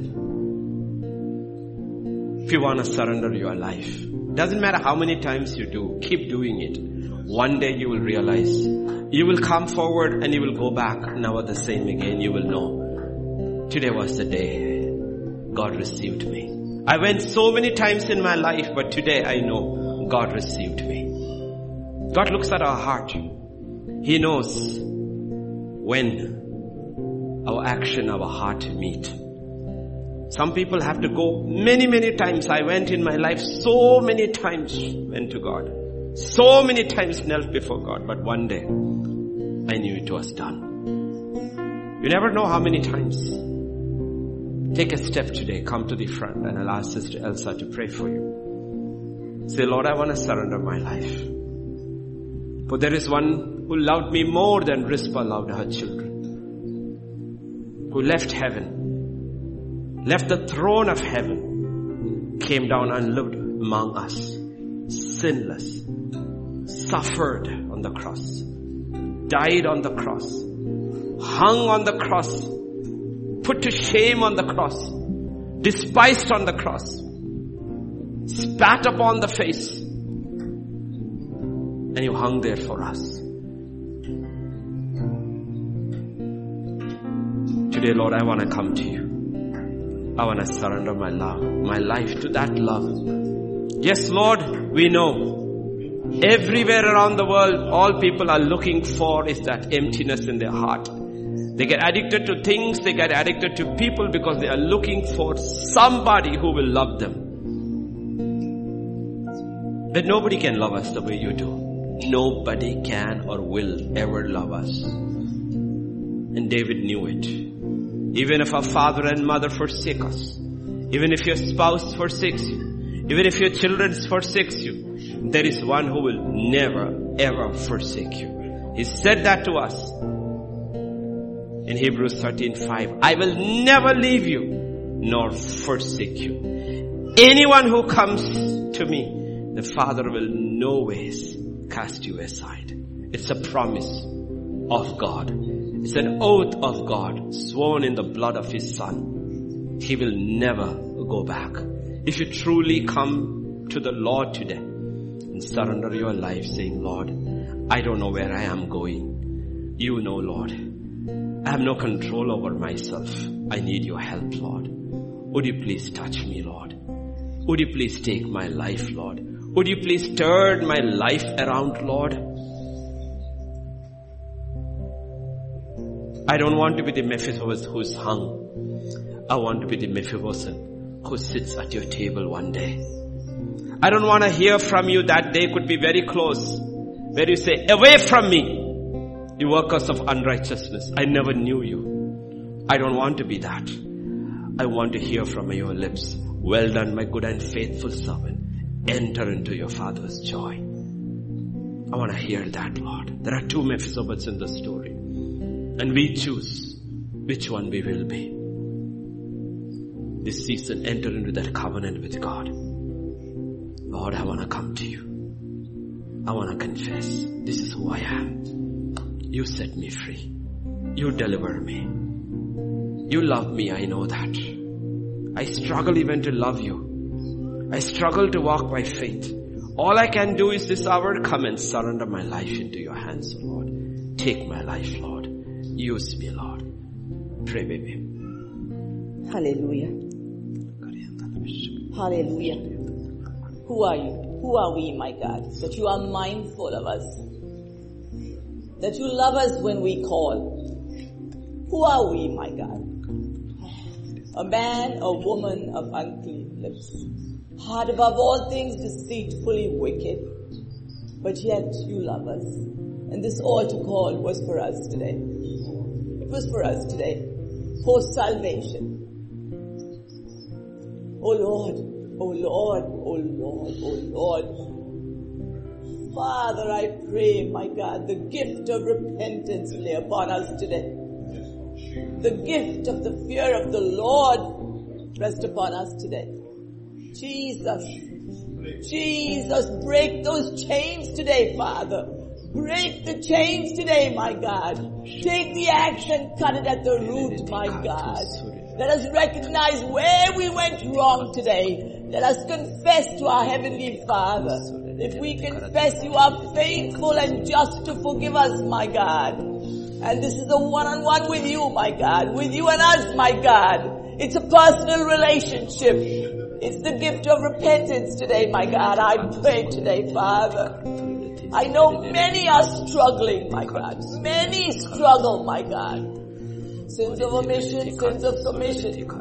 Oh, Father, besetting sin, my God. Oh, Father, I pray today, my God. We as a church want to serve you in spirit and in truth. We as a church, my God. Oh, Lord, want to let the truth today, we as a church, let the truth set us free today, my God. Oh, Father, touch us today. Touch us, touch us today. Then the hand of Jesus touched me, and I am no longer the same. Just a touch today, my God. Oh Lord, we will be persistent, my God. We will keep coming and knocking on heaven's door. We will be, keep coming, my God, till we get it right, my God. Till we sin less and less every day. Till we get it right, my God. We want to get it right in your eyes. We want to get it right, my God. We want you to be pleased with our repentance. We want you to be pleased, my God, with our love, our love for you, my God. Oh, Father, to fall in love with you more and more each day, my God. Oh, Jesus. Oh, Jesus, we truly don't want to speak words, my God. Just mere words, my God. But I want it to come from the heart today, Father. Oh, Father, I pray would you touch us today as a church. I pray would you touch us today, Father. Would you touch every heart today? Would you touch every mind today? Would you touch every tongue today, my God? Let the anointing flow, my God. Let us be slow to speak, quick to listen, my God. Oh, Father, I pray, let the word of God be deep rooted in our hearts today, my God. Let it be deep, my God. Let it be deep. Let our love for you be deep, my God. Deep, call it unto deep, my God. Oh, Father, let it be deep in us today, my God. Help us today, I pray. Help us today, I pray. Help us, help us, my God. Some of us are hurting today, Father. Broken homes, broken relationships. But my God, my God, you came to heal the brokenhearted. You came to set the captives free. You came to release us from prison bondage, my God. Whether it be mind, whether it be the heart, and the soul, you came to release us, my God. You came to give us beauty for ashes, the oil of joy for the garment of praise. There's a spirit of heaviness in this place today. And I pray today, let the anointing flow. Let it flow, my God. Let it touch us deep rooted in our hearts, my God. Let it touch us, my God. Let it touch us today, Father. We need a touch from you, my God. We need a touch from you today, my God. Oh Lord, we love you, Jesus. We love you, Lord. We love you, my God, my God, we love you. We need you. We need you every step of the way. We need you, my God. We want to sit at that table, my God. Let me so bad. Many of us are lame. Many of us are lame in the spirit. Many of us are down in the spirit. Many of us, my God, can only, can't see clearly. The vision is not clear. Many of us, we can't hear right. Many of us are confused. Is this from God or is this from the Spirit? Many of us, many of us are confused children of God. Many of us, we are. We are. The, the flesh grows so strong that we forget, my God. We forget, my God, that we're led by the Spirit, my God. That we're led by the Spirit, my God. We forget. We forget, my God. Who we are in Christ Jesus. We tend to forget, my God. But I pray today, Father, let us be led by the Spirit today. Be led by the Spirit, my God. Let emotions die. Let this flesh die today. Let us die to self today. Die to self today. Die to self. Deny yourself. Pick up your cross and follow Him today. Yes, Lord, drug addiction, pornography, sins of the flesh. Jesus, deliver. Deliver, my God, deliver this flesh. Confused about gender. We know God made male and female. We know He did, Adam and Eve. Don't be confused of your gender today. Don't be confused of who you are. God is not the author of confusion. He's the God of decency and order. There was order when He created us. We came out of our mother's womb in iniquity. Oh Lord, but we know Father. Oh Lord, we were born in sin, shaped in iniquity. And Father, we know one thing that you came. You came to die for us. And I pray we will not be confused. I pray, my God, everyone around the world that's listening today, you were not born a lesbian. You were not born a homosexual. You were not born transgender. You were born male and female. And I pray, would you surrender today? Would you surrender? Would you surrender? Would you surrender? Today, surrender. And let, let God touch your mind. Let God touch your heart. If you're struggling with true agape love, to love with pure, holy love, agape love, unconditional love, if you're struggling today, ask God to fill your heart with love, with compassion, with mercy. Empty the heart of flesh. Empty it today. Empty it. Empty it today. Empty that heart of flesh. Help, empty, empty today, Father. And fill our cup today. Fill it up and make it whole today, my God. Fill us with your power. Equip us today, my God. Empower us today, my God. Where sin abound, grace abounds. Oh Lord, pour out your grace upon us today, Father. Pour out your grace upon us, my God. That we will sin less and less every day, my God. Oh Father, I pray, my God, help us, help us, I pray. I pray for the young men and women today, unmarried today. I pray, my God, that you touch their minds and their heart, my God. I pray today they heard the word. Today is the day. Harden not your heart. God is speaking to you today. You know who you are. I pray, Lord, it won't be outward appearance. I pray, my God. I pray, my God, help us, help us, my God. If we have beauty outside and we're ugly inside, it means nothing, my God. It means nothing, my God, if we have an ugly heart. It means nothing. If we have a stone cold heart, it means nothing. That's not love. That's not love. Jesus, touch hearts today. Touch hearts today. Set the captives free today. Heal the broken-hearted today, my God. Let them hear clearly as we heard the word today, my God. Help us to hear. Help us to hear, I pray. Give us clean hands and a pure heart today. Cleanse your hands today. Cleanse your hands today. Cleanse the heart today. Cleanse, my God. Create in us a clean heart, O God. Renew a right spirit within us. Cast not thy presence from us. Take not thy Holy Spirit from us. Against you, you only have we sinned and done evil in thy sight. We thank you. We thank you today, Father. We thank you, we thank you, we thank you. We take authority today. Father, I take authority in the name of Jesus of Nazareth. I come against every power of darkness that is binding your children, Lord. Every spirit that is not of God, I take authority in the name of Jesus of Nazareth and I speak deliverance. I command you to take your hands off God's children. They belong to God. They have been set apart from God. Even our babies in the womb were set apart from conception. For the word of God says by the faith of the parents they are holy, set apart from God. Take your hands off our children. They belong to God. I come against every spirit that opposes their destiny in Christ. The stealers of their destiny that causes them to fall into drugs, causes them to fall into drinking, causes them to fall into addictions, into pornography, into gambling, or confusion about gender and sexuality. These are unclean spirits. I bind you in the name of Jesus of Nazareth and I command you to leave in Jesus name. And I pray all the children who have come forward today will offer their bodies as a living sacrifice. Holy and acceptable in the sight of God. And they will make a conscious separation today. They will not conform to the pattern of the world, but they will allow the Spirit of God through the Word of God to renew their minds. And they will start hearing from God. They will know what is the good, the pleasing, and the perfect will of God.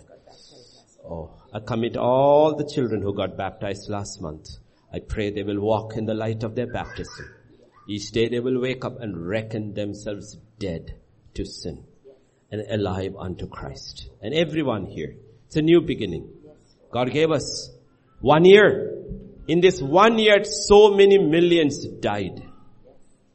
So many millions died. The whole world was shut down. There was panic and there was fear and there was death and there was mayhem in this world. But God brought us all through. Because He has a plan and purpose for every one of you. Everyone standing here. Surrender yourself to that plan and the purpose. Just say, Lord, here I am. Reveal your will to me day by day. I will walk in it. I'll walk in the light that you have sh- shown me and you show me, Lord. Thank you, thank you, Father. And help me to love you. I give you permission, Lord, to circumcise our hearts. For you said, I will circumcise your heart that you love me with all your heart, with all your might, with all your strength. God will do it if you allow Him. And we will love God. And that love will never fail us. Oh, Father, we just thank you. We just praise you. We just worship you, Lord. Once again, I commit the church here, all the churches, everyone who is watching. I commit them into thy hands, O Lord. O Lord, that you would bless them and you would keep them and you would enlarge in them, Lord. This is the year of stretching. This is the year you said you would enlarge in us. And I believe you will enlarge in us this year, Lord. People will grow in the Spirit. They will bring more people into the kingdom of God. And everyone who had this sorrow that I have never brought a person to Christ in my life, this is the year God will break that barrenness in your life. You will shout, you will sing, because God will use you to bring other people to the kingdom of God. God will use you to bring your friends in your school and college. God will use you to bring your colleagues into the kingdom of God. Believe in the promise. This is the year and the hour of God's redemption. Thank you, thank you, Father. Oh, Father, we just thank you. We just praise you. And I pray your spirit would rest upon every father and mother here, that they would never give up on their children. They would never give up on their children. Yes, they may look, they are dead to God, only alive to the world. They have no interest in God. Their all purposes, they are dead. But we don't give up. We don't give up like the Shunammite woman. We don't give up like Rizpah. We don't give up like the parents of the prodigal son. We don't give up. And one day, we will see life come back. One way, one day we will see honor and dignity being restored to our next generation. And out of them will come a great generation who will serve God like never the world has seen. They will come out of the streets. They will come out of the gambling dens. They will come out of the addiction parlors. They will come out of the, all those places and they will stand for God and the world will see a generation that serves God. We prophesy that over our children, Lord. All our children shall be taught of the Lord and great shall be their peace, O Lord. We bless your people in your name. Thank you, thank you, Father. We just thank you. We just praise you. We just worship you, Lord. Thank you, Lord. For in Jesus' name we pray.